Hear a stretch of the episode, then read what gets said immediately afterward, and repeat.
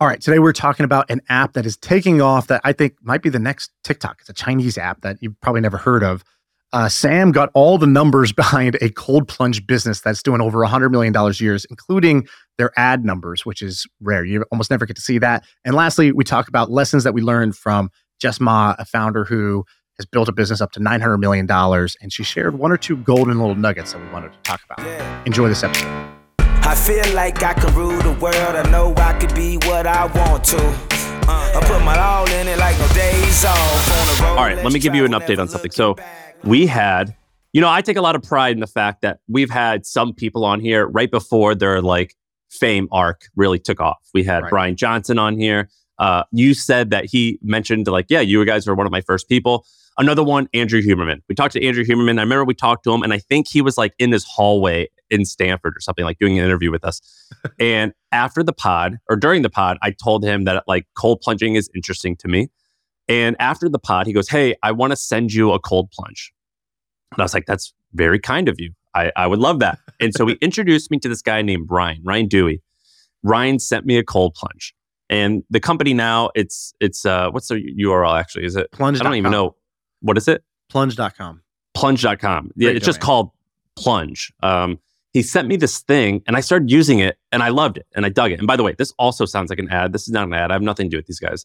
Um, but but Ryan, I will take a free plunge. I said no earlier.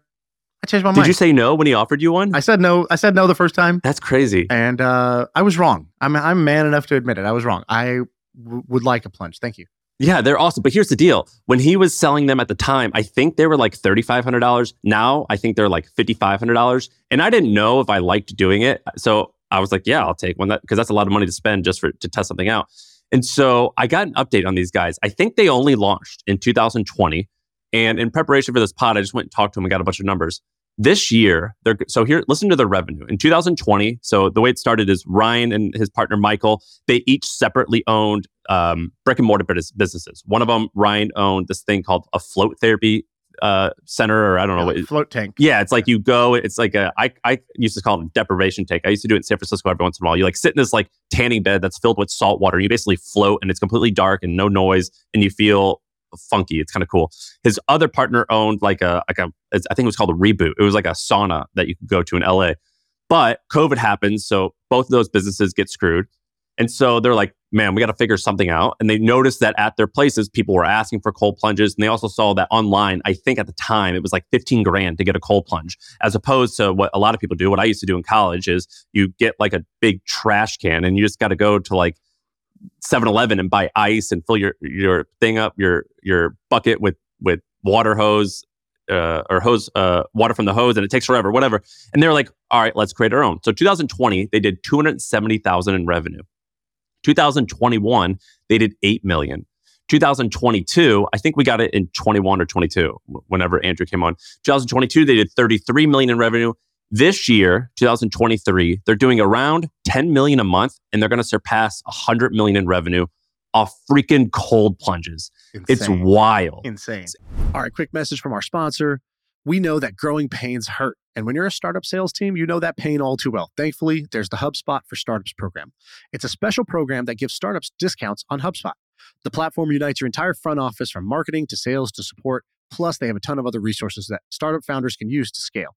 So get ready to close more deals and make growing pains a thing of the past. Visit HubSpot.com slash startups to see how much you can save.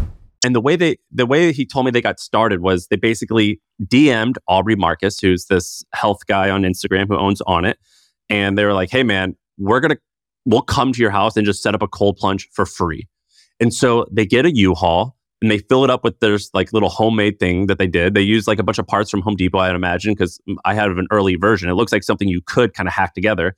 And they brought it to his place and they set it up for him. And they were like, Is there anyone else you think we should talk to? And he's like, Yeah, Huberman, talk to this guy. And so they get a U Haul and they fill it up with five more and they start delivering it to these guys. And I guess that's how I got they, it. Was they Huberman it a was plunge like, tour. They would go a they plunge would, tour. They would, they would fill up four or five of these, go on a plunge tour, and they would Instagram while they were doing it. And so people on IG would see it, like like me, I would see it on IG, and it'd be like, "Damn, this m- must be like some super successful company because they're they're they're only delivering to people that I know, like you know, influencers basically. Even though there were no other customers, it was only those customers. Yeah, and there's only it was only like a, a, few of them. It was like they they they threw this thing together, and I guess that's when I kind of, that's when Andrew like I guess they were like Andrew, you know, we have this many for you to give away. Do you want to give away to whoever? They gave one to me. They gave one to Sahil. Uh, they, so far, they've given away hundreds of these things, and they're killing it. And never in a million years would I have thought a cold plunge business would do north of 100 million in revenue. By the way, they've given away over a thousand plunges. That's insane, right? That's like the that means influencer marketing was like so important uh, to, to them at the beginning. a couple other fun facts. Can I say a couple of these that you have on your notes? Yeah, do it. They bought plunge.com off of a New Orleans jazz band for 250K, which is just hilarious. That's a that's wild. They basically are riding this wave. So if you look on Google Trends, we'll put this up on the screen on, on YouTube. You could see basically cold plunge versus ice bath and just both of them rising over time as like you know the kind of the Huberman era kicks in here. So they're they're right in the back of that. But the insane thing is this ad spend. You got to talk about this. You uh, talk about it because this is in your this is your wheelhouse. But basically, what they did was they um Ryan. I've met Ryan. He's almost like he I, I don't know the best word to describe it, but he's one of these guys that was doing ayahuasca before ayahuasca was cool. like when I went and hung out with him, like he had his toenails painted because like there's something around that. I don't exactly know what it is, but there's like something around that. Like he's like eccentric. And I don't think he probably knew anything about Google ads or Facebook ads. And so he said he hired a guy on Upwork to help run Google ads for them. And that's how they started. So what, and, and he even sent me a screenshot. Basically, it shows their revenue, it shows their ad spend, and it shows it broken down on Google, Facebook, and even Bing a little bit. But like just looking at their total paid media, just, I want to zoom in on this. This is these are kind of bonkers numbers. So this is is this a month? What what what is this? I think this is this is monthly. Month. I think this is monthly, which is crazy. So last month, uh, I don't know if it's last month, but one month, eight hundred sixty thousand in ad spend. So eight hundred sixty k in a month, and then their ROAS on that return on ad spend was seven point one. To get just to put this in, this is the that's bananas. Nobody has seven or eight x ROAS. They said they've had that basically from the beginning. They they used to get uh 10, over ten x. Now it's sort of like between 7 and 10x. Um, to get a 7x ROAS, that means you're it's a, you have a machine. They put a box in this guy's house and it's a magic box. And the box says if you put $1 into this box, you get $7 out. That's what that means. And so they have this box that they're able to put $800,000 in each month and get out, you know, $6 million back. And they're just doing that month after month after month. And so you see it on Google, their ROAS is, you know, 5.8. On Facebook, it's 10 0.7. I don't know why they're saying this by the way. I would never reveal this information. If I if I found a magic box that does this, uh, you know, I would never share this with anybody, but they said to do it. So, you know, here, here you go. I think maybe they think they're they're pretty far ahead in terms of competition, but I don't know. If they can get these numbers, anyone can get these numbers on Facebook. There's not they have no uh, special sauce there that that's going to be you know un- uncopyable. I guess. Why why did they agree to share this? I just said I'm going to talk about you in the pod. Like, let me interview you. And I said, whatever we talk about, this is like on the record. Uh, so I guess if they change their mind, they'll let me know. But well, I mean, it's cool that they get a big feature. That's cool. But also, this is crazy. And just props to them. These numbers are insane. So basically, and they own the whole thing. So they it, bootstrap. They haven't taken any funding. And this is, by the way, th- uh, 2020. So they're coming up in four years. So on Facebook, in this snapshot here, uh, if this is accurate, the the Snape the the CAC on Facebook, so the cost to acquire a customer on Facebook for them is three hundred eighty seven dollars. They're selling this thing for five thousand dollars. So you can see you're paying you know, just under four hundred bucks to get somebody to pay you five thousand bucks. Uh, amazing trade on on the ad spend, and you could see why this thing is scaling so crazy. You know, over it's wild, right? Eight million, 33 million, and then now over hundred million, and they bootstrapped it. This is profitable. They didn't raise any outside money, and now they're expanding into like saunas and other shit too. So that's pretty insane. What do you think this company could sell for? Let's say they they get to I have no idea what the profit is. Let's say they get to 100. So 2020 they started at 200 a quarter million dollars in 2020 in year 4 their fourth year business they're going to do 100 million what could this sell for is this could this be a 2 or 300 million dollar company definitely definitely um you know i would if you're getting like just to put this in perspective if you're getting 8x roas on your money and let's say that continues let's say they can if they said they're doing you know whatever, eight to 10 million a month. So they're over 100 million dollars, let's say 120 million in revenue.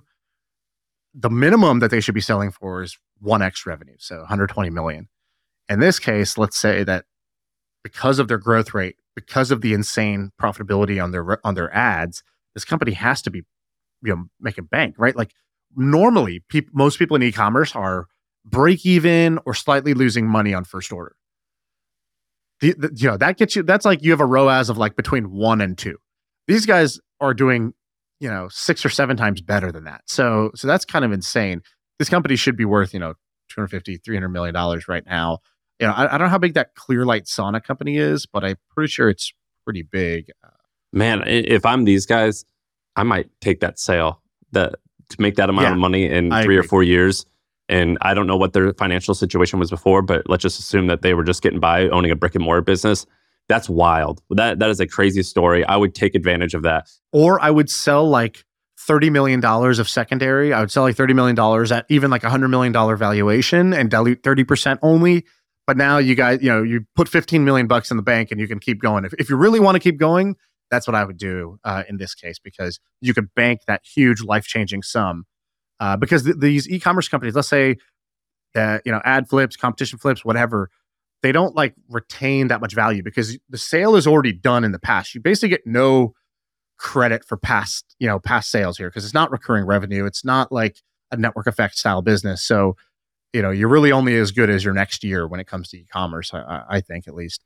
So yeah i would i would definitely take some money off the table it's crazy though and and by the way i don't know like what the science is behind cold plunging i still i've ha- how long have i owned it for two or three years i still use it three days a week like i'm into it it's clinically proven to make you post on social media at least three times more so that's one proven effect. there was this one TikTok where these guys were joking. They were like, you know, it's crazy to think about it. But for the first 20 minutes after the Titanic sank, the passengers were actually healthier uh, until they died. Uh, they actually were increasing their lifespan by 20% during that first cold plunge until they suddenly died. Uh, they're like, they're like, too bad Wim Hof wasn't there to teach them how to breathe. Right. Uh, they reduced their risk of heart attack. they're like, they're like, imagine if Wim Hof was there, like, this feels nice. like, there, but there was about 15 minutes. That's what the, he should do. He should rebrand to the Titanic method. yeah. He should be like, oh, you don't do Titanic breathing? This would this would save you would live if, even if you're on the Titanic if you learned this shit. there was about 15 minutes where they were in peak physical shape. um, Dude, anyway, so that's the update on Plunge. I finally got an update on them. I'm shocked at how they're doing. Um, I guess I'm not that shocked. It's a five thousand dollar product. I just I guess I'm shocked at how many people would buy into this. Never in a million years would I've thought this many people would buy into this and want to get cold however many times a week. Um, so that's my update on Plunge. I got one thing I want to jump right into. It's something that's been on my mind. It's been grinding my gears. It's been a little uh, a little itch I need to scratch, and that is supplement testing. So you're a big supplements guy. It sounds like guy. you're setting up an ad, by the way. We have to say this is not an ad. no, no, this is not an ad. This is just me being uh, corny. So um, I've been thinking about this idea because I've been buying a shit ton of supplements. And um, I don't know about you, but like people are like, oh, you know, you take that? I'm like, yeah. They're like, um, how, how does like, is it working? I'm like, how the fuck, how would I know? It's a supplement. You never know if a supplement's working, right? Like, I personally feel that way. I don't know if I'm just not in tune my, with my body. When you take stuff, do you have like a clear, like this is helping me versus this is not when it comes to actual like supplements? There's basically only one or two supplements that I've ever taken where I'm like, this is working. So I take either melatonin or magnesium at night.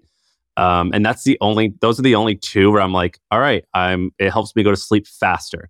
Besides right. that, uh, protein. So, but protein is it? Protein's a supplement, but it's you know it's yeah. it's a nutrient. So, like when I eat more protein, whether it comes through a powder or not, I notice my muscles get bigger.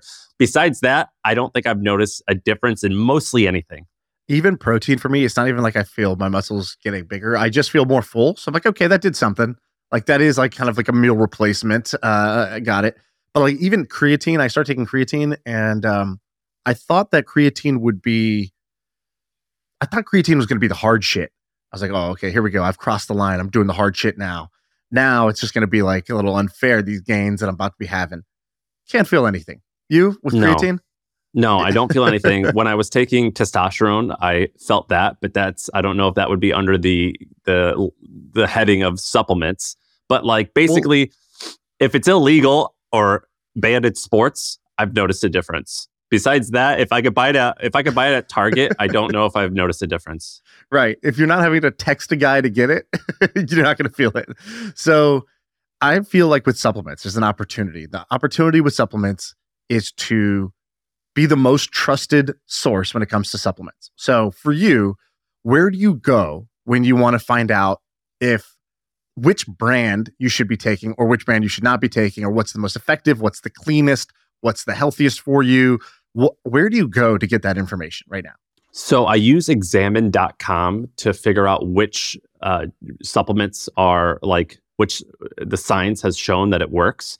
But examine.com. That's not the brand, right? That's it, the, yeah, examine.com, in order to stay neutral, they don't promote any brands. Right. And so I go to Amazon, I talk to friends. It, it's pretty challenging. It's also challenging because do you remember the mattress review websites? Like the top one, it ended up being owned by Casper. Exactly. And so it was incredibly challenging to find like which, like for example, some protein brands will say we have 25 grams of protein per scoop. And then you go to research it and it's like, no, this one actually only has 18 or this has some certific- right. certification, which means they had to do, jump through this hoop or that hoop. It's actually quite challenging to figure out who's clean and who to trust. Yeah, I think it was Casper that owned. Uh, was it Casper or Purple that that owned a bunch of the the top mattress blogs that had they were like for 15 years they were like a normal blog and then they went bottom out and then they like started promoting their own shit. And it's the same thing with with supplements. You know, like the what's rule number one if you create a protein brand?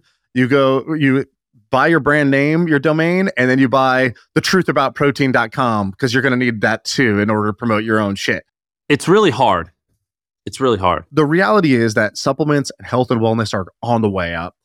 Uh, people are, are, it's becoming more and more normal to take a wider and wider variety of these things. There's more and more brands in the market because now you have D2C brands.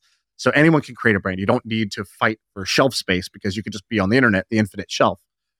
And I think the need has become bigger than ever for somebody to become the trusted person, and I say person specifically here, the trusted person around supplement testing. And um, have you seen this guy, Flav City? No. How do you spell it? F L A V, uh, then City. So Flav City is this guy that my mom will send me. My mom will always send me this thing. So this guy's shtick is genius. Like in terms of content creation, this is such a good niche, and um, it is so perfect. So what he does is He's like, I'm a trusted guy. I'm not like some super expert or whatever, but I just, I'm a guy who knows things. And what he does is he goes to a grocery store. If you go look at his Instagram, he'll go to a grocery store, be like Costco.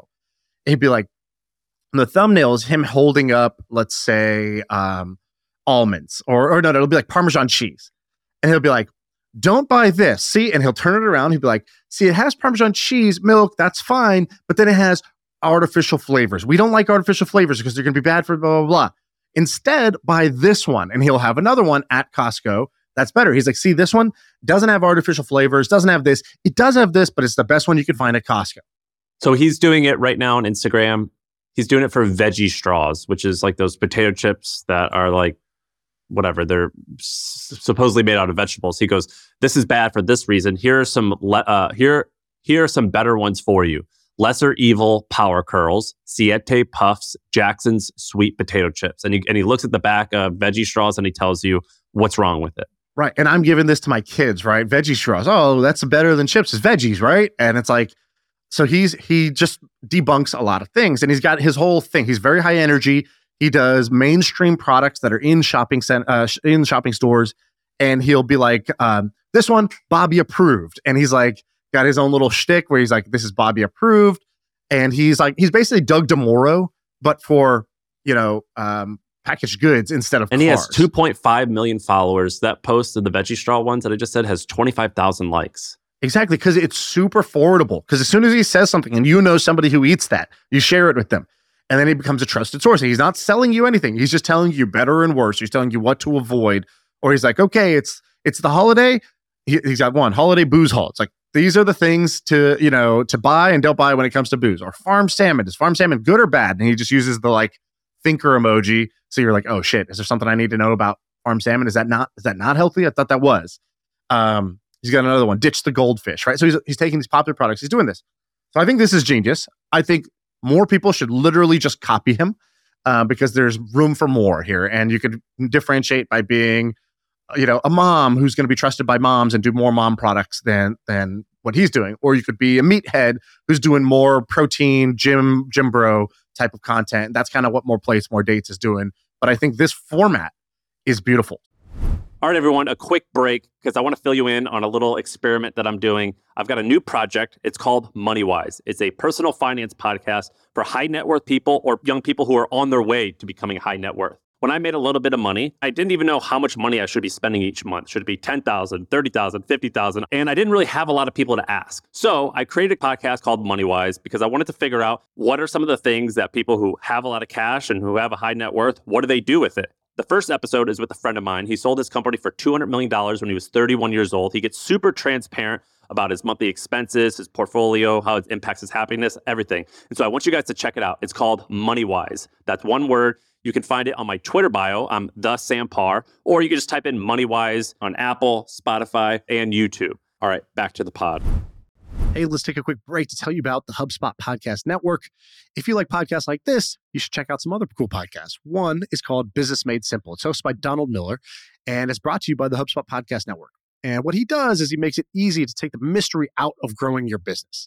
There's an episode that you should check out called What You Should Put in a Job Description to Get the Perfect Hire. And in this episode, Donald Miller looks at the whole hiring process and how important it is to emphasize both the, the positive attributes and the drawbacks to future candidates. And you'll learn why being self aware as a leader will help you avoid hiring disasters. So check it out. Go listen to Business Made Simple wherever you get your podcasts. So let me just tell you about this opportunity. Okay, so here's how I'm thinking about this. Do you know Consumer Reports? They test like every product, ellipticals and you know uh, coffee machines and whatever else. Do you know about the company itself, Consumer Reports? I do. We brought them up. I'm not gonna. I'm not gonna steal your steez here, but it's wild. It's wild. Well, they're a nonprofit. Do you know that uh, you could give give me an accurate guess? You don't have to give me the homie guess where you guess low just to make me feel good. Give me the, what you think the real guess is. Their revenue per year. Do you know? A hundred. Th- almost three hundred million a year. Two eighty nine. That's insane. That. It's crazy, So, right? And it's, it's all subscription revenue. What's that? It's all subscription revenue too. I think. Uh, yeah, I don't know the exact mix, but it's it's a nonprofit, so you can actually go find a bunch of their stuff. Um, so and they have like 250 million of assets on their books, which like nonprofits are, are famous for like having, you know, high revenue, high expenses, and then just like a, lo- a lot of assets on the books. And so You you have to you have to spend a hundred uh sixty bucks a year in order to get access to their articles.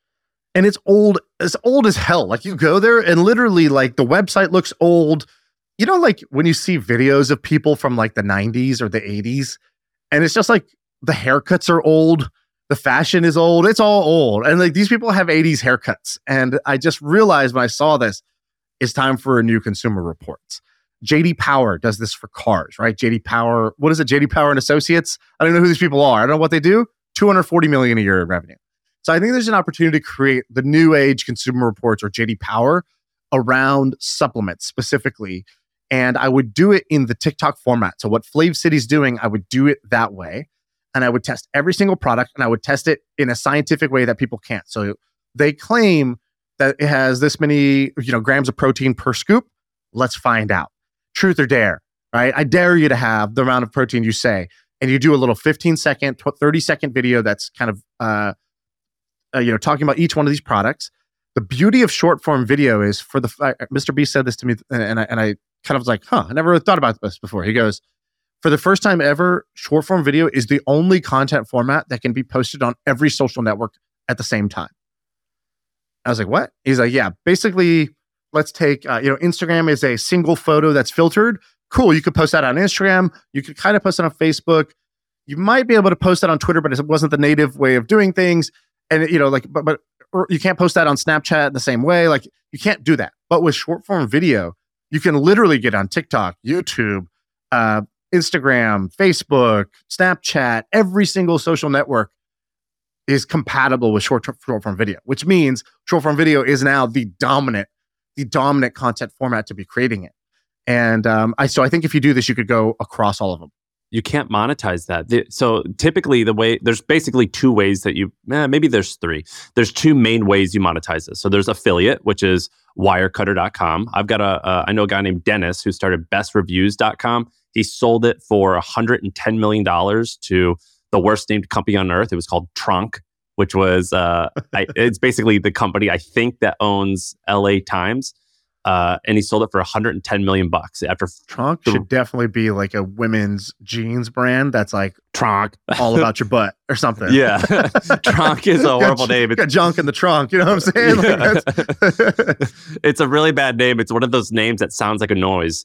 Uh, and so they they sold the trunk, I, I think, after four years, and they monetized it the same way as Wirecutter. So it was through affiliate. But Wirecutter's one of the few. I think NerdWallet does a good job where they do trust. Where for some for some reason I still trust them, even though I know they're getting paid per click. Right. Uh, and then the other one, which is harder to pull off, but a way better business, is um, subscription, and that's what By the way, Consumer Report does. you know How do why Wirecutter I think can uh, has that trust even though they're clearly pushing. You know, they're clearly making money off the recommendations. why? I think it's two things. One, it's like good design and copywriting, so it feels like a person is talking to you, and it feels Right. like it's like clean. Same with the points guy. They're not saying who's the best. What they're saying, what they do is they say best on a budget. This is the one we recommend. If if price is no no problem, this is the best one. Period on the market, and then kind of the most common popular option is this one.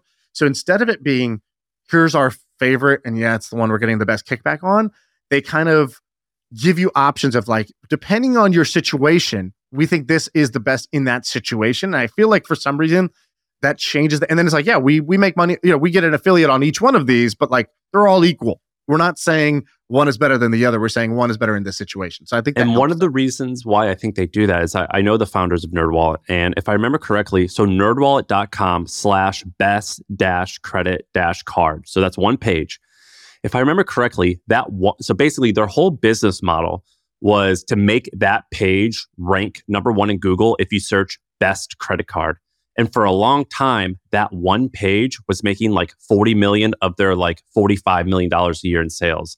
And then they were like, all right, now we need to do best credit card for students, best credit card Right. for fixed income people, best credit card for your first time credit card.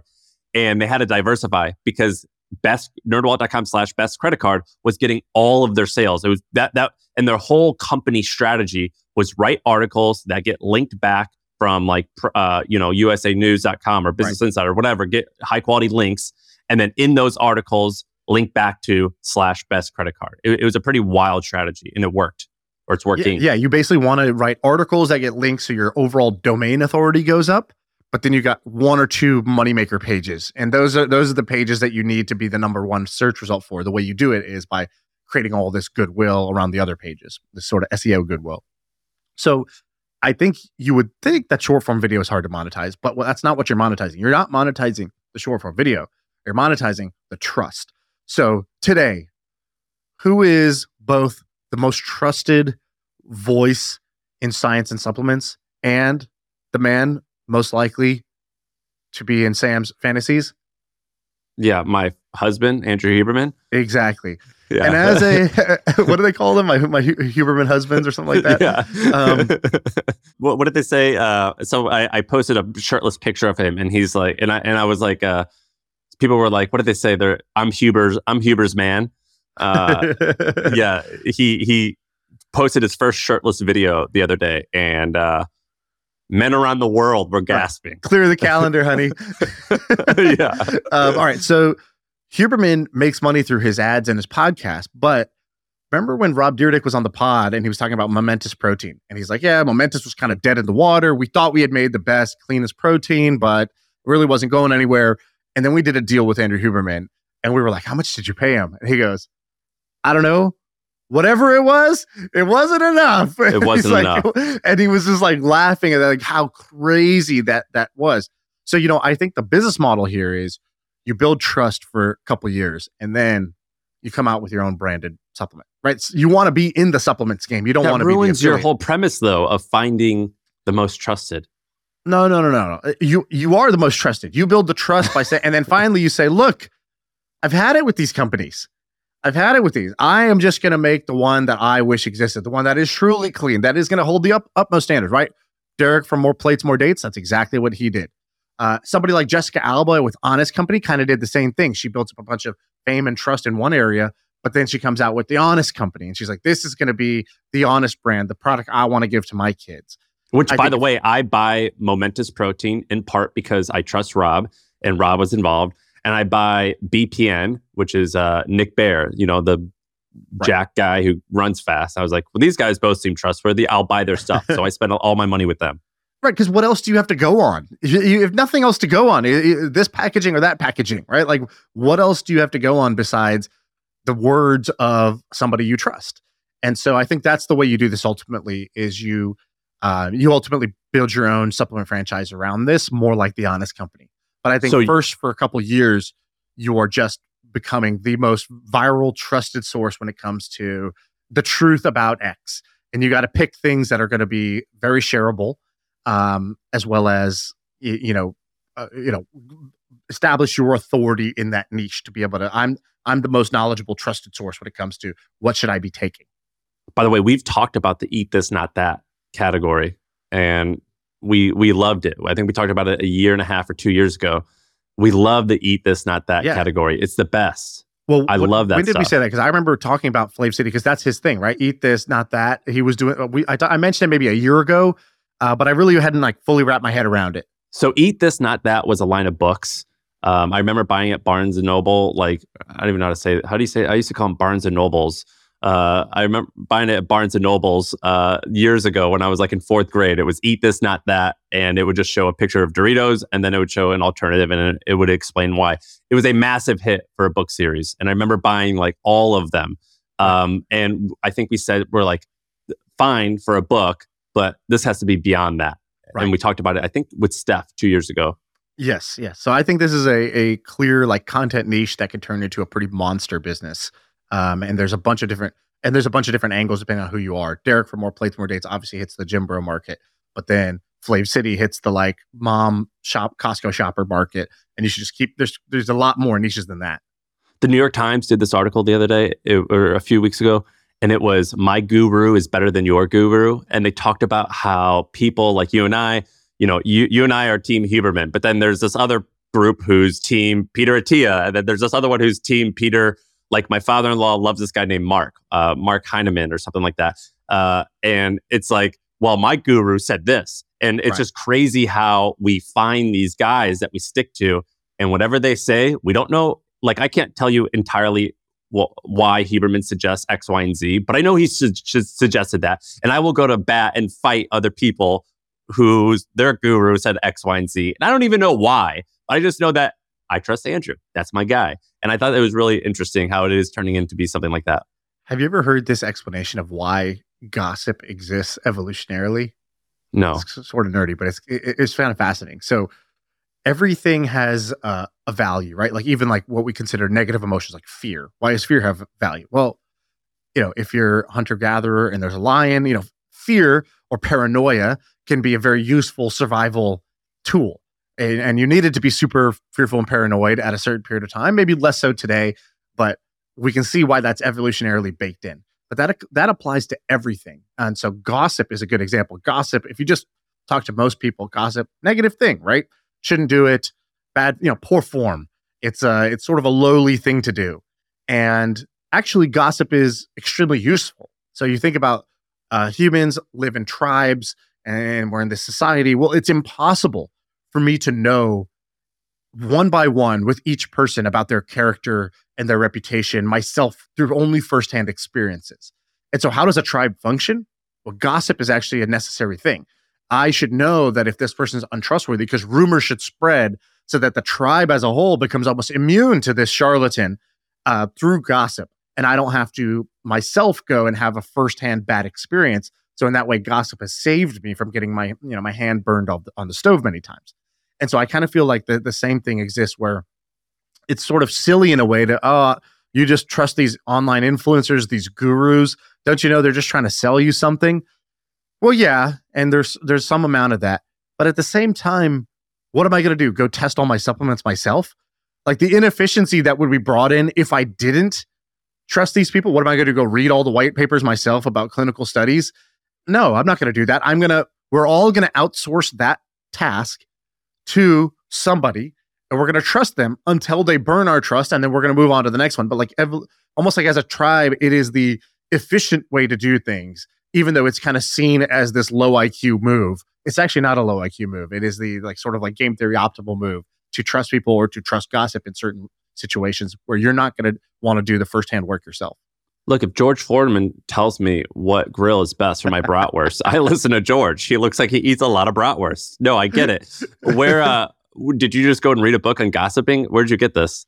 I heard this a long time ago, and uh, you know, my brain was just connecting the dots just now. I want to tell you about another health company uh, that's related to all this. But before you do, we have a quick segment. It's called Thrill of the Shill. And so it's a time where we're each going to take a turn. Your turn is, is this time to promote whatever we want. But it's the thrill of the shill because you're going to shill something, but you're going to thrill me a little bit. So about eight months ago, you invested in a company called Shepherd. You sent me a graph. I get updates every once in a while. I try not to get too much information because I don't ever want to reveal something I'm not supposed to reveal. But you sent me a graph. Things are going more than good, I think. I think it's, you could say how many times it's multiplied. But now's your 60 second thrill the shill moment. Oh, it. amazing. Oh, the pressure is on to thrill with this show. Listen, the way that I'm going to make this thrilling is I'm going to share a little info. All right. Share a little info, not about the business and the internal numbers necessarily, but about what's working. So I can, what I can say high level, we, uh, the business was already doing What's the great company? before we joined. You gotta So say the the company's called. Shepherd. And what they do is they basically make it easy to hire. So I was using them to hire for my e-commerce company because I wanted to hire more people, but I didn't have the budget. So I was like, all right, Shepherd has talent in the Philippines, in LATAM. So like we needed a Shopify developer. All right, I can either pay an agent, expensive agency or hire some guy, but I found a guy for 2500 a month who's awesome. And I did the same thing with customer support and I did the same thing with a whole bunch of these roles. And so I was using them and I was like, this is a great business and I'm going to buy into it. So I bought into it. And since then, the business has basically tripled. So we've tripled the business in eight months. And the business was already doing well to begin with. So that was kind of like way exceeded expectations. Now, what actually worked? Well, when I joined, I thought, all right, boys, I'm coming in hot. I got ideas. I don't know if you've heard, I got a business podcast. I think I know a thing or two about business. Why don't you listen to my ideas? And I had all these like exotic ways that I thought we could, you know, make things better. And the reality was the, the, the big lesson, the big takeaway here was a lesson that I had heard early on in the podcast. There was a guy who came on this podcast. I don't remember his name, but he made this, he has this bag company, Peak Design. I forgot his, his first name, sorry. But it, Peak Design. And I was like, dude, you sell like $80 million worth of this like camera bag. What the hell, man? Like, what's your, what was your growth hack? What's your secret? And he's like, oh, dude, I used to listen to all these business gurus and they talk about this like advanced planning and like, you know, like long, long term thinking and super strategic stuff. He goes, to me, business is the six inches right in front of your face. And I was like, what? And I was like, this is also the speech from any given Sunday. And he's like, yes, business is the six inches in front of your face. And you just got to keep knocking out the six inches. And so when we were talking about Shepherd, it was like, all right, well, uh, you know, cool ideas, Shaan, but like, what's the six inches right in front of our face? And uh, we basically did one thing, one thing that really, really worked. Uh, and the one thing that really worked that was not expected for me was they just did a very simple analysis. They go, how do we get more of our best companies, cu- customers and less of our worst customers? Which is, I think, an exercise anybody should do. Like, did you ever do this with either advertisers at the hustle or like for Hampton? Like, did you ever define, like, bu- bucket out, like, who are the best customers, who are the worst customers? Because the worst customers take up 80% of your time.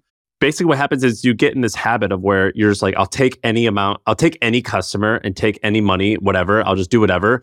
And then you get all these shit people, and then you're like, oh my God, this sucks. Like this guy takes so much time and I don't even make that much money from them. I have to learn who do I fire and who who's who who do I go after instead? Exactly. And what most people do is they do it at the beginning, which I think is the wrong move because at the beginning, you don't really know. And you do need to be just a little bit desperate and kind of brute force things.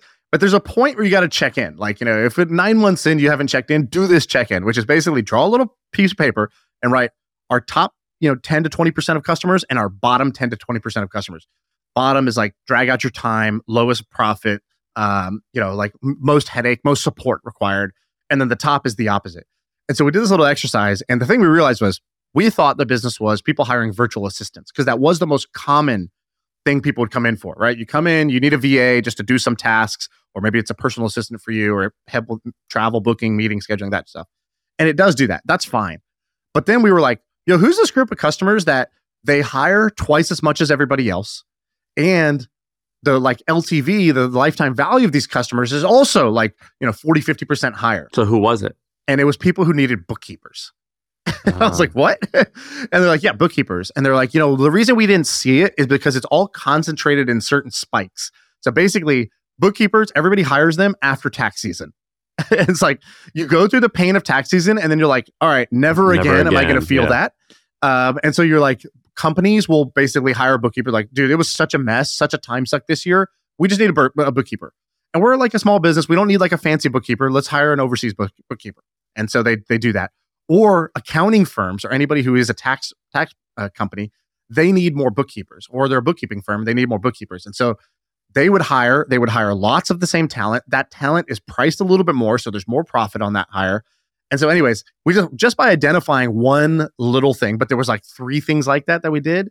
Those were the like tweaks that weren't very sexy that made a big difference. And so, kind of that's my little my my thrill of the show today is to to remind you go do that little 80-20 exercise on best and worst customers once you're like I don't know about right around a year into the business because it will refocus you in a good way. You got to give the URL. Oh yeah. So go to supportshepherd.com for whatever you need to hire for, whether it's bookkeepers, virtual assistants, developers, designers. They got, you know, basically they go find the top 1% of talent in these countries. They got boots on the ground there, like literally interviewing people. And then you can go find the elite talent there for basically 80% less than if you hire people in the States. All right, that's the thrill of the shill. That's pretty good. Pretty good first thrill First of thrill? the shill. Yeah, I, I was thrilled. Um, all right, so let's do another one. So I got uh I got one thing for you. So did you see Trung tweeted this out? And I found this kind of interesting. So he tweeted out about this Chinese Quibi. Did you ever see this tweet? No, So- but is it working? So uh yeah, I think it is, which is the funny part. So Is it Chinese as in in China or for Chinese American, but Chinese content? it's Chinese like TikTok is Chinese. It's made by a Chinese company, but it's at the top of the US charts. It's a company called ReelShort. Real short, it's called. ReelShort. Um, so basically, here's what he says: it's bite-sized English scripted video content. So it's like Quibi, but instead of paying for Hollywood hitters, it's cheesy D-grade soap operas slash Hallmark films. The shows are all about affairs, scandals, marital intrigue, and absurd plots. For example, Son-in-Law's Revenge, I'm Getting Married Without You, or Never Divorce the Secret Billionaire Heiress. Let me just pause here. I'm in on ReelShort. Okay. That was all I needed to hear. I this is this smells like a winner to me. All right. So so I, I like this general concept. Short video that's scripted versus just like people's, you know, TikToks. Um, but it's like junk food. It's junk food content. Um, it's i- i- it's like, you know, Maury Povich, Hallmark film, like, you know, it's just stuff that like it's not highbrow. It just appeals to people. People are gen you know, people have to turn their head to, to look at this stuff. It's like Hallmark, right? So he goes, a show is typically 50 episodes. Each episode's only 90 to 120 seconds each. Um, they started off by adapting a bunch of Chinese romance, like kind of soap operas for Western audiences. Um, it's free to watch, but you watch ads uh, to unlock more episodes, or you could pay coins to unlock them faster. Um, TechCrunch estimates that this app has been downloaded 11 million times already across iOS and Android and generated over $22 million in revenue since August 2022. So $22 million in year one. Not bad. Uh, it's owned by this Chinese company, COL Group, and they're exp- expanding their audience because the shows were so kind of like addictive and like, you know, bad that they were banned in China. So where do you go? America, the Las Vegas of the world, where anything goes. And so they brought it here. Um, pretty crazy. And so, so don't you? What do you think of this But, concept? uh, I'm. I, it's this is insane to me. So the actors and actresses, they're white people. So is it white? Is it like are they appealing to Americans. like Asians? This is for Americans. It's like everything It's- else, made in China, made for Americans. So who's who? Who's buying? I mean, so this is just boggling my mind. So you know Hallmark, you know Hallmark, like you know the cards and channel. Familiar? Yep. So that that company still does about five billion in revenue. I think it's a family-owned business, so it's still like a huge thing. so the, the- Hallmark Is it the shops plus the TV, or are they separate businesses? it's uh, so the whole company does five billion in sales. Um, but I think a, a significant amount of their revenue is not from cards. I think it's from the, the channel. So it says worldwide, Hallmark has twenty seven thousand employees. holy crap. Um, so uh, and and Hallmark Channel is like a big line of their business, which I think they sold part of it to uh, Liberty Media, and so it, it's like a huge company still, and I think it's it's family owned, based out of Missouri. Yeah, yeah, that's great. Uh, okay, so Hallmark's great. So you're in. It just Just tell I me you're guess it- in. So a few years ago, I, I've told this before. My friend Ramon and I ran a test where we created this book called um, Captivating Claire. I think that's what it was. Was it called Captivating Claire? And basically, Ramon ran a soap opera website. And he had this guy on his staff that loved to write short stories, and they were erotic short stories. And what we did was we created a WordPress blog a, a WordPress blog, and I think we called it shortbutromantic.com. And basically, over the weekend, we he had, wrote a story on a Friday. On Friday night, the WordPress blog was made, and at the very bottom of the WordPress blog, it was basically just one page of a blog post, and it said, uh, "We hope you enjoyed this first iteration of sh- of captivating Claire from Short but for Short but Romantic." If you want to see part two, here's a PayPal link. It's $10 a month. Sign up and we will mail you the part two of the story next week when it comes out. And we used Fiverr and we got a narrator to do it. This whole project took $400. We drove tra- traffic for it. The next day on Saturday, we had like $300 in sales. Um, and we were like, holy crap. And if you look up the blog, you might have to use Web Archive to do it. Uh, but because I think we took it down or the domain expired I remember reading it. if you look at the blog and you go to the comment section, you'll see these people were obsessed with this. They were like, oh my God, Claire did this. I can't wait to read part two. And it was mind boggling. And then we were on Sunday, we were like, we don't really want to be in this business. Like, this doesn't really fit our interest. Uh, I think he should still should have done it. Well, he he was going to. He, he Ramon was going to do this business. We we both invested in him. He was about to do this business, and then one of his other businesses kind of took off. So that that Yeah, dog ramps took off. But he was like really dead set on this. And I was like, I don't know. It seems like it could be pretty great. And this is, ReelShort is proof that that that that that idea I think was onto something. It's it's I was amazed at young women and what they wanted to buy. Me and you were undoubtedly, you know, uh, uh, we're trying hard with this channel. We go every every week. We work on this channel. We have a we have YouTube, and it's growing. We're doing we're doing great. Small and mighty. We've been climbing up the charts, and in about a year, we got to about three hundred fifty thousand subscribers. And when we really knock it out of the park with a great episode, we might get a few hundred thousand views. Well, just go look at ReelShort on YouTube. So somebody started uploading the ReelShort episodes, but like the like episodes one through twenty together. So ReelShort romance, um, three hundred thirty thousand this- subscribers. They posted a video uh, like two months ago, and it has uh, you know it's it's the double life of my billionaire husband. Three point seven million views. Go look at the comments. It's exactly what you're talking about. Christine Joy says, "I hope there will be more video from these two. The chemistry they have. Heart emoji, prayer emoji. Dude, and they're not even optimized. They have a ReelShort uh watermark on them and it's vertical video. Yeah, exactly. And then another person's, you know, Jolyn Bongo six nine nine six says, "Oh, I watched this on Facebook Reels and I got hooked by it. I love the story and the cast. Good job, guys. I can't wait for the next episodes." And there are thousands of comments uh, in this comment thread that are all about, "I can't wait for the next episodes. I love the storyline. This is better than Hollywood. Oh my god, I'm hooked. This is working." Um, and uh, this is, you know, what is my take here? So my take is number one, interesting business that I never heard of. Good job, Trung. I had I'd never heard about this, so I'm glad he put this on my radar. Second thing, the difference between a good idea and a bad idea is just a few small decisions. Quibi gets made fun of as a classic Silicon Valley idiotic startup. It's like, oh man, remember Quibi? It's like a, it's like the butt of a joke in Silicon Valley. Uh, yeah, this will be as successful as Quibi. Quibi, I think, was the right idea. Small micro content, like you know, TV shows shrank down, I think can be really successful. The problem was they raised two billion dollars and spent it all on like really high production quality stuff that wasn't that juicy, never got people hooked.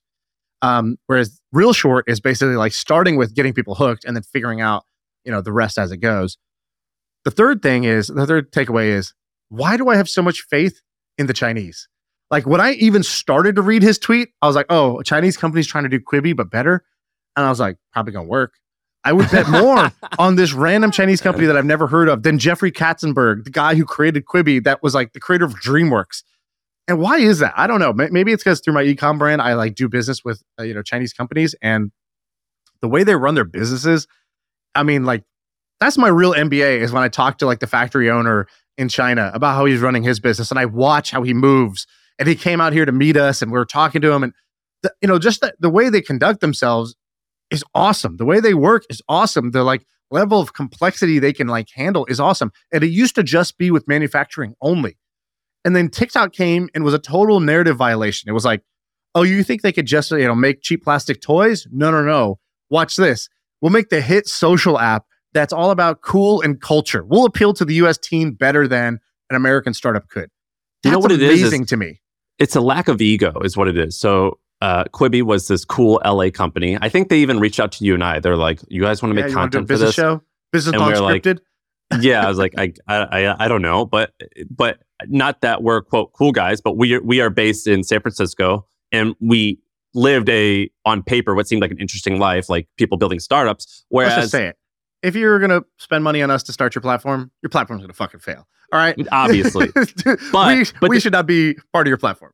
but they went after like cool people. Like, you know, I, I imagine they had like high, like big time celebrities and shit like that. Whereas I think a lot of people in Silicon Valley and LA, I think they do the same thing. You know, if you look at a lot of the D2C brands, it's like they spend most of their money on shit branding, some agency that was overpriced with lowercase letters based out of Brooklyn.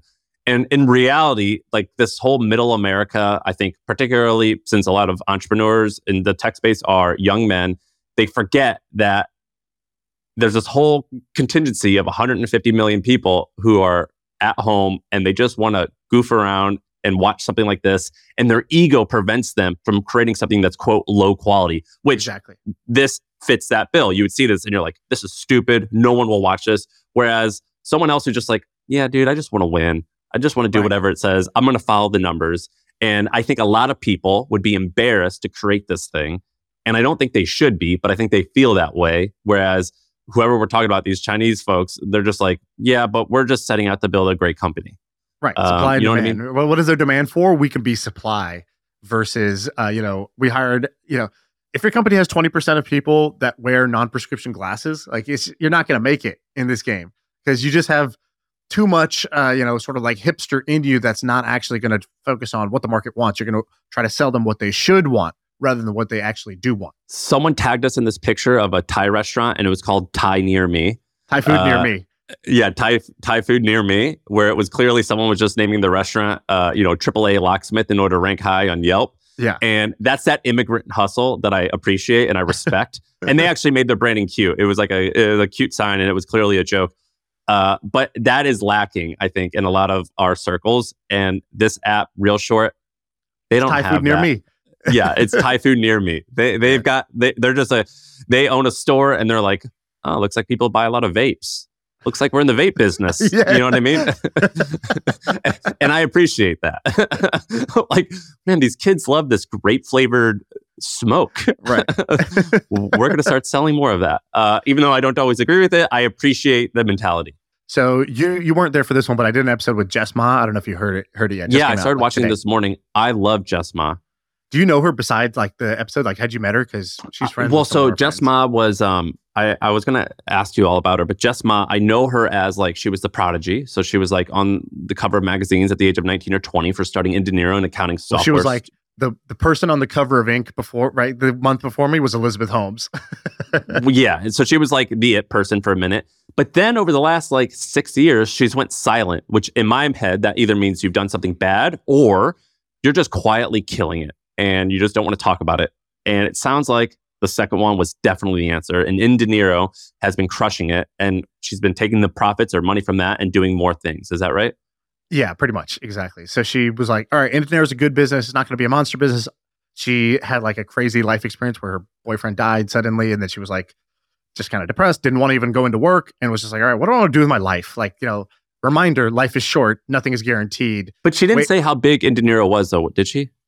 It's over nine it's nine figures and it's profitable is what she had said um Wow. so it's over 100 million in revenue and profitable so she was like all right i don't want to run this company anymore i'm hiring somebody to run that and i'm going to do whatever's most interesting to me and so her bets were kind of like she wanted to like she's like well you know, like what am I like? What if I wasn't afraid of failure? What would I go do? So she had a couple things in the episode that I think are going to get lost in there. But the big thing that I took away that I went and like basically after every episode, I send a voice memo to Ben about like, here's the three things that like really like that, that are my notes from this episode. Dude, I, I I keep my notebook right here. But basically, the thing I wrote, I was like, she had like three or four golden questions. One of them was, what would I do if I wasn't afraid to fail? Um, the other one was, uh, what was the other one? Wasn't it like, what would I do if I was a billionaire? Yeah, if I had, you know, if I had five hundred million dollars in the bank, what would I do with my time? Um, and she had another one which was, how will I deal with being an absolute beginner? Because if I'm going to go do something new, by definition, I'm going to be a beginner and suck at it. And I know I'm scared of that feeling. And I know that feeling is uncomfortable, especially now that I have a little bit of an ego. I've been on the cover of magazines. People think highly of me. How will I how will I deal with being at the bottom again? And just asking that sort of acknowledges that. And then it kind of takes the power away from like that insecurity. So I thought she had some like golden questions. And then one of them was like, she's like, yeah, like, because I was, I was like, dude, you're building these like biotech companies. You're telling me about these technologies that I can barely even understand. Do you even understand these? Like, is this your background? Are you just a science genius? And she was like, no, like I was a C student in biology. Like, you know, and now I have a biology company that's valued over $100 million. Like, there's some irony there. And I was like, you know, so what is it? Are you just like faking it till you make it? Or did you like get really good really fast? She's like, well, no, like I partnered with people who are experts and I do the stuff that they're not experts at, like commercializing it. She's like, but also, I just started as a beginner. She's like, I literally hired a biology tutor and I started watching podcasts and TED Talks, and then I would go meet the people and I would ask them like a thousand questions, and I would go do research after they answer those, and I would ask them 10 more questions after that. And I would just keep doing that until like I felt like I had a handle on things. It's amazing. And I was like, oh, well, it's simple when you say it like that. And so similarly, um, I don't know about you, but every day I go on Twitter and I see AI magic in my feed. And AI is the best magic trick, like awesome, cool demo product that I've ever seen in my life. It's just like an endless supply of awesome, cool 10 second demos. I don't know if those will all become big companies, but they're amazing demos. And you did a tutor thing. And so I did a tutor thing. I was like, oh yeah, I should just hire somebody who, because I was like, either I'm going to drop everything that I'm doing and like go learn about AI from as a beginner, or I'm just going to sit this one out because I don't know. It's just this fast moving thing that the kids are doing. And I, I guess I'll just kind of catch up later. That doesn't feel right either. So I was like, why don't I do this? I was like, I put out a tweet that was like, well, if you're somebody who plays around with all these tools, knows how to use them, I will pay you $500 an hour. I'll pay you whatever, 500 plus an hour to just sit with me a couple times a week and just show me, just teach me about these tools to save me the kind of like 10 hours of fumbling around I would be doing myself. How many emails did you get? I got like over 100 replies from like interest, like really interesting people. So it's gonna be hard to kind of pick. Uh, I might pick a couple people actually instead of just one because there's so many good ones. And I might publish this. So I'm thinking about creating a side channel that's just like Shaan's Playground, my little YouTube channel, where I'll, I'll actually just publish the call so that even if somebody's not paying $500 an hour for this, That's smart. they can just get the benefit from it. Um, because I, I don't need to hold this close to my vest or anything. Um, but I think this is great. And I want to give myself a little pat on the back, but I really want to say it out loud because there's probably a lot of things like this. Like I know you're taking a finance course right now, and that's like the same version. That's like the same thing. Like, like don't be afraid to go be a beginner. You're supposed to be Sam Parr, business podcast, sold a business, you know, uh, you, you're supposed to be the guy who knows a bunch of stuff. And you you came out and you're like, I feel like an idiot when it comes to finance, like corporate finance. I just really don't know what the hell I'm doing. What's the best course in this place in this thing I could take? And you're, I think you spent like five grand on a course, right? How's that? Yeah, it's called um, the four day MBA with Keith Cunningham.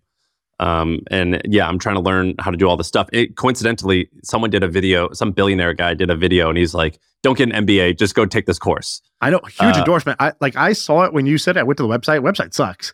And I was like, this sucks. Why did Sam do this? And No, then I heard awesome. that clip and I was like, okay, that's now two people that said this is awesome. I will now go do this thing. It's a great course. It's a great course, and I think I think my opinion. How do I say this without sounding like a huge douche? Once I got a little bit of success, I got way less nervous about hiring people to teach me how to do things. Um, additionally, I mean, I, we talked about a ton. My body tutors, or in hiring a fitness coach, hiring coaches and things like that, kind of changed my perspective of of the whole quote coaching industry, which I used to think was bullshit. No, like uh, teaching, having people teach me how to do stuff has kind of changed my life a little bit. Um, and this course is awesome. I have nothing to do with it. I, I posted that link and people thought that I like, I was like, no, I, I just think it's cool. Um, it, it's changed my life. Uh, to be honest, like going back to school and like learning and having people just teach me things. I think it's going to be really smart for you to do it this way. I also think that if you promote it, it will uh, pay for itself. So that's always fun. Um, but I think you're going to have a life changing next two months if you follow through with this. Yeah, yeah, yeah. I'm, I'm already, you know, the, the ROI is, is, is baked in, in into this because because of it. But I guess like I want to say it because I wouldn't have thought to do this unless Jess Mah she, said, she just said that thing in passing. Like I hired a biology tutor, and I, in my mind I was like, tutors are something that end when you're 20 years old. There is no more tutoring after that. And it's like, why? Why is that the case? I, hold on, there's no rule about that. Um, and there's probably other people out there who kind of could do something similar. So, anyways, I said it out loud mostly because if you're the one percent of people that hadn't really thought about this but could benefit from it, like do it. Do you know really what I want to do is what I wanted to do was I wanted to take a like one of those two week MBA courses at Columbia or Stanford or something like that. That was that's my goal for next year to do it. And I went and I looked at like the list of topics that they're going to cover, and I was like, I don't I don't even know what those topics mean. So I got to go take this online Precursor. one just to prepare for this in person one because I was so embarrassed to to like see this. And I used to make fun of these people that would put like Stanford, uh, you know, like two week course. and one warning though. So I took a, a similar like a finance thing last year, I think, and it was good. There's nothing like it was a good course. There's nothing wrong with the course. What you did it in person?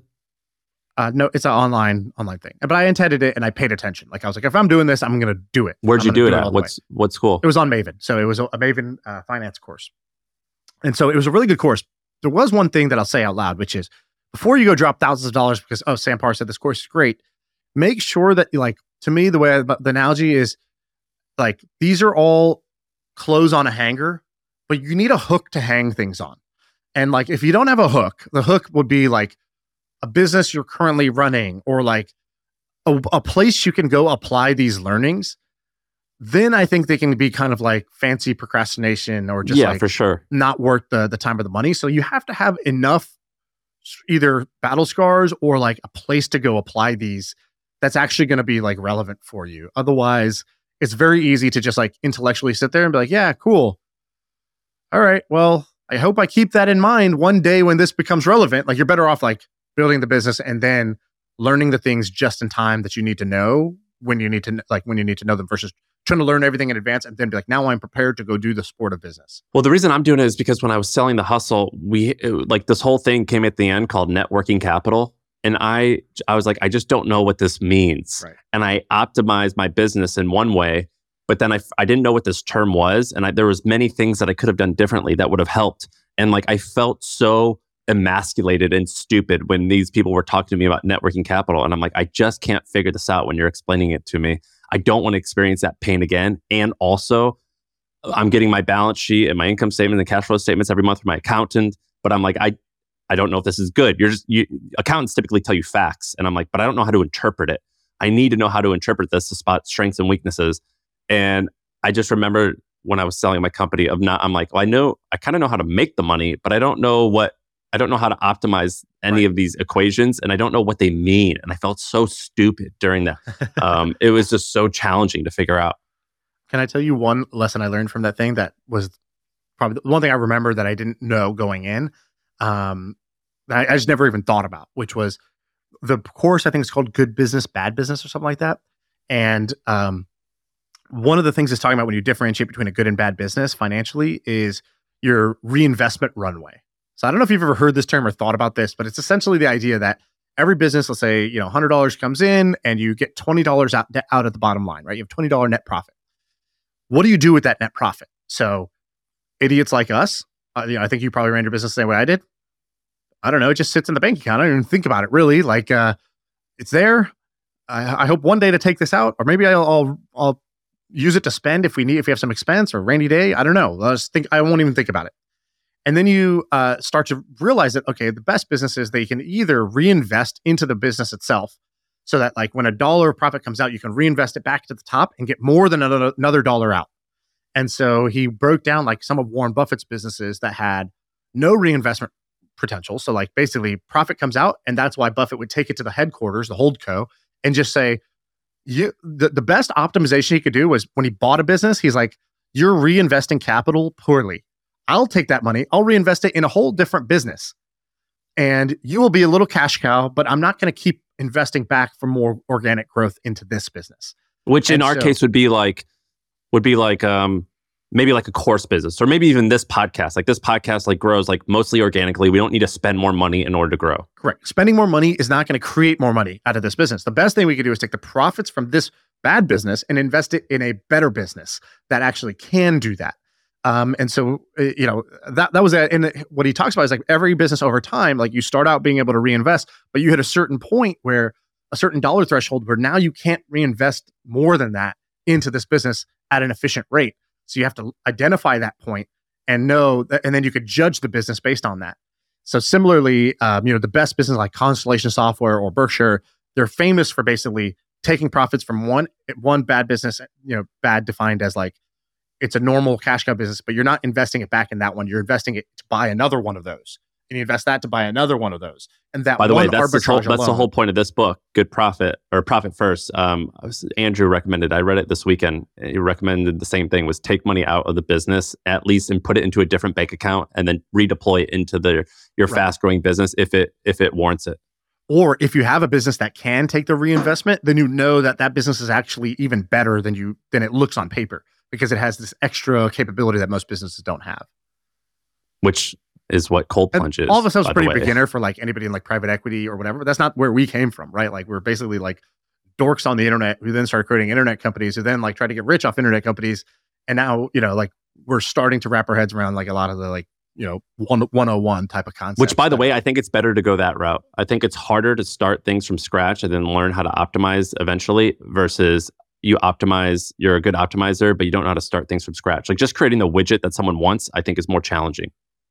100%. Plus, it makes me feel good that that's true. But like YC did the same thing. He's like, it's going to be easier for me to take badass engineers and teach them the basics of fundraising and hiring and firing than to take an MBA who knows everything about fundraising and hiring and firing, but can't build shit.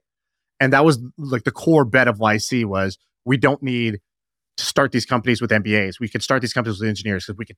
It's easy to teach them that. It's impossible to teach the other way. Yeah, I, I and I completely agree with that. and yeah, it makes me feel better that way. So therefore, it is In true. summary- um, We're the best. yeah, we bragged a lot in this episode. It, maybe we'll have another episode where we'll just make fun of each other. Um, no, the comments right. will do that for us. Here, let me move the microphone so you get a good look. Uh, here's my face. Here's my hair. Here's my body. You can hear my voice. I I, I stutter sometimes. What, whatever you got. Go ahead. Hit us in the comments. um, all right, that's the pod. I feel like I can rule the world. I know I could be what I want to. Uh, I put my all in it like no days off. On the road, let's travel, never looking back.